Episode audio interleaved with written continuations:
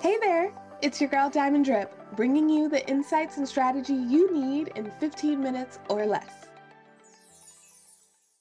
So, who is Mitzi? Mitzi. Well, Mitzi is someone that is just an overthinker. You know, I mean, let's be honest. If I was not an overthinker, I don't know what I would be. this is how I've been always. I think it's because the intuitiveness that I have.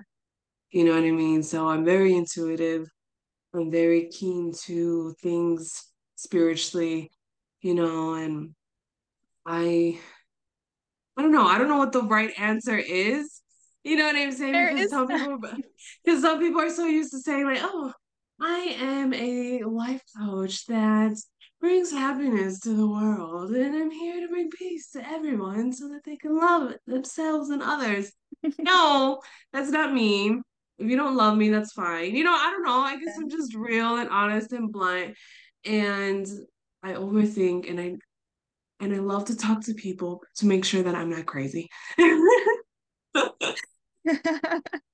I can respect that. I can respect that. And I listen, there is no right or wrong answer. It's who you are. There is no right or wrong way. Though I am curious because you did bring up coach, and I know you to be a coach and a writer a little bit. So, what do you do, Mitzi, as an overthinker? Hmm. That's interesting. I like the way that you stated it because I don't see it that way. You know what I mean? Okay. Like these like these labels and these titles are so beautiful because it comes with so much power, but Mhm. because I humble myself so much, I don't feel that grand of importance. So I love writing, I love podcasting, I love being a mother, I love thinking outside of the box and using my imagination. And I think that's one of the biggest things that I try to promote is just thinking outside of the box. You know what I mean? Because sometimes we're so focused, and when you're able to get out of it, not only are you able to use your creativity and your imagination, but you are also able to resolve the problem. I couldn't agree more. Yeah. And I I have that thing about labels too. It's one of the reasons why it took me so long to finally just be like, I'm a business coach. That's what I do. Because if you want me to pick something, I'm picking something. Here it is. Yeah, exactly. Like, "Ooh, if I have to pick something, yeah. Right? Because anything else that I was saying that actually aligned with me spiritually, I had to explain it. And it was like, ah, I'm spending more time explaining what I do, which is preventing us from getting past this one threshold to get to who you actually are. Like, this is just what I do. So, okay, well, Exactly. my next question for you is who do you serve and why? Ooh, that's a strong statement. I mean, I mean, a strong question. I guess I can say I, I serve God, you know. Um, that's one thing I can strongly say and hold on to and not be afraid or ashamed to say and project out to into the world because he saved my life and I feel that if I live my life according to him, then at least it gives me peace inside. You know, not everybody will understand why you do things, what you what what's the reason for it, or how could you even do it when things are, can feel so unnormal. You know what I mean? Like sometimes God asks you to do things in the moment that seems like it shouldn't be done because it's not what what you're surrounded by you know what i mean so when you step out of the of the line i guess you can say because that's what it feels like once you finally step out of the line you finally realize like you know this is the direction that i need to go so yeah i serve god and he's my reason Beautiful. And in terms of people with your books, with your business, who would you say your niche is? that's really hard to say Okay. because right now I have my children's books um, as you know. And um, right now it's like for parents and the children, you know, and just that creativity of what if and the imagination. You know, I love that. You know, and inside of me, I feel like I have a lot of it because there's so much darkness. You know what I mean? And I think that's where my novels come in, and my novels are the, for the people who are still in the dark and who are um, finding themselves, who are confused, who who prefer fantasy because I add I add bits and pieces in my life because obviously every writer does, but in reality I have to add fantasy because fantasy allows you to be very creative and use your imagination in a way where it can trick people. You know what I mean? And people don't realize that when you're getting tricked, you're actually getting that strong question of reflection that people actually need. So I guess my audience for my books is really anybody who really needs it. That makes sense. And it sounds like it's when you're talking about the dark, it's more of that mental space, kind of like in that place of a, uh, emotional pain almost. Yeah. Yeah. Yeah. Okay. Okay. And what would you say are things that the people who your books are for, what would you say are things that they struggle with the most? Is it to the point that they can't get out of bed or like they're functioning, they just, you know, they don't know what they're living for? Like, what would you say is something they struggle with? Um, I guess they would, I would have to say they're functioning, but they're they're they're in a routine and they feel alone. You know what I mean? Because a lot of the time when we're in a routine and we feel alone and we feel stuck and we feel you know, that just I'm moving, but I'm not really grooving type of deal. Yeah. You know, those are my people because I, in my books, I'm, I make you think and I make you point it out and I make you reflect.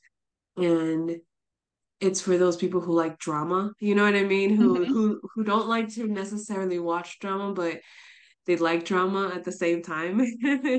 they won't watch the reality shows, yeah. but they'll watch out every like everything else that has a little increments of drama in it. Yeah. okay. That's fair. That's fair. And for those people who maybe haven't found one of your, it sounds like very helpful books, or they haven't like tapped into your universe like this is their first instance of you what would you give as like a word of wisdom or motivation or inspiration to those people feeling stuck? Hmm. that's that's a that's a good question. Um i guess understand time differently Mm. You know what I mean? Because the problem with feeling stuck and feeling overwhelmed is we, we don't have a good concept of time. You know what I mean? And I think that was my biggest problem is when I was in my dark times, I always felt like it was forever. Yeah. You know what I mean? And my concept of time was not wasn't real. Yeah. You know, and I think once we realize our time is different and the concept of how we perceive time is actually different, then you realize you have enough time, you know, and if this is your last time around the earth for anybody out there who believes in resurrections and living multiple lives, I think if this is your last time to go around the earth, wouldn't you want to make it count? You know what I mean? Wouldn't you really want to make this time matter? And I think when you step into my universe with Mitzi Thinking and you are exposed with my blogs and my podcasts and my books and and everything that's going to come out of me, I think reflect on your time because time can escape you, but time can also be your best friend. Ooh, I love that. Um, as someone who's like trying to change their own narrative of time because I'm very much like type A perfectionist, like boom, boom, boom, boom, boom. I'm like loving that so much. Okay, cool. So I am understanding that you love writing and that how many books have you written, by the way? How many is it now?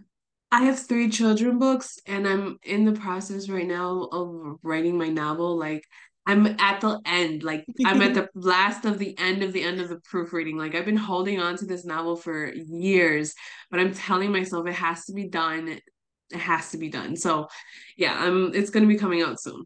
Okay, awesome. I'm so excited. So now that you are nearing the light at the end of the tunnel, as it were, what would you give as a crucial first step insight for someone who's like, I know I have a book in me, the writing, editing, publishing, distribution part, ah, I don't know. I just know it's in me. What would you say is a crucial first step tip that you could offer for someone who might be starting their journey?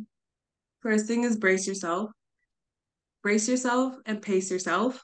You have to pace yourself because when you dive into research, everything feels like it's a lot at once and you feel like you need to start backwards yeah. And it's like backwards to me is looking for a publisher when you haven't even written your book. Like, what are you doing? No, don't do that. Like, you know how many publishers are out there? It's ridiculous. Yeah. Don't don't go that direction. Write your book. You know what I mean? Start with one page. Give yourself a goal. I'm just gonna write one page. One page. That's all it comes down to. One page a day. You'll be surprised that when you start to write that one page, more will come out, more and more and more. And before you know it, you have yourself a book. You're already a hundred thousand words in or fifty thousand words in, and you're like, oh my God, I can't believe it's done, you know. But if people like structure, like myself, you know, work with an outline, get all of your ideas out, you know, exactly what you want your book to have, what it doesn't want to have, you know, the the excitement, the plot, all of that goodness. Write down who your main characters are if you're gonna have you know what i mean? If that's the structure that you want i i like that structure. That's what i do.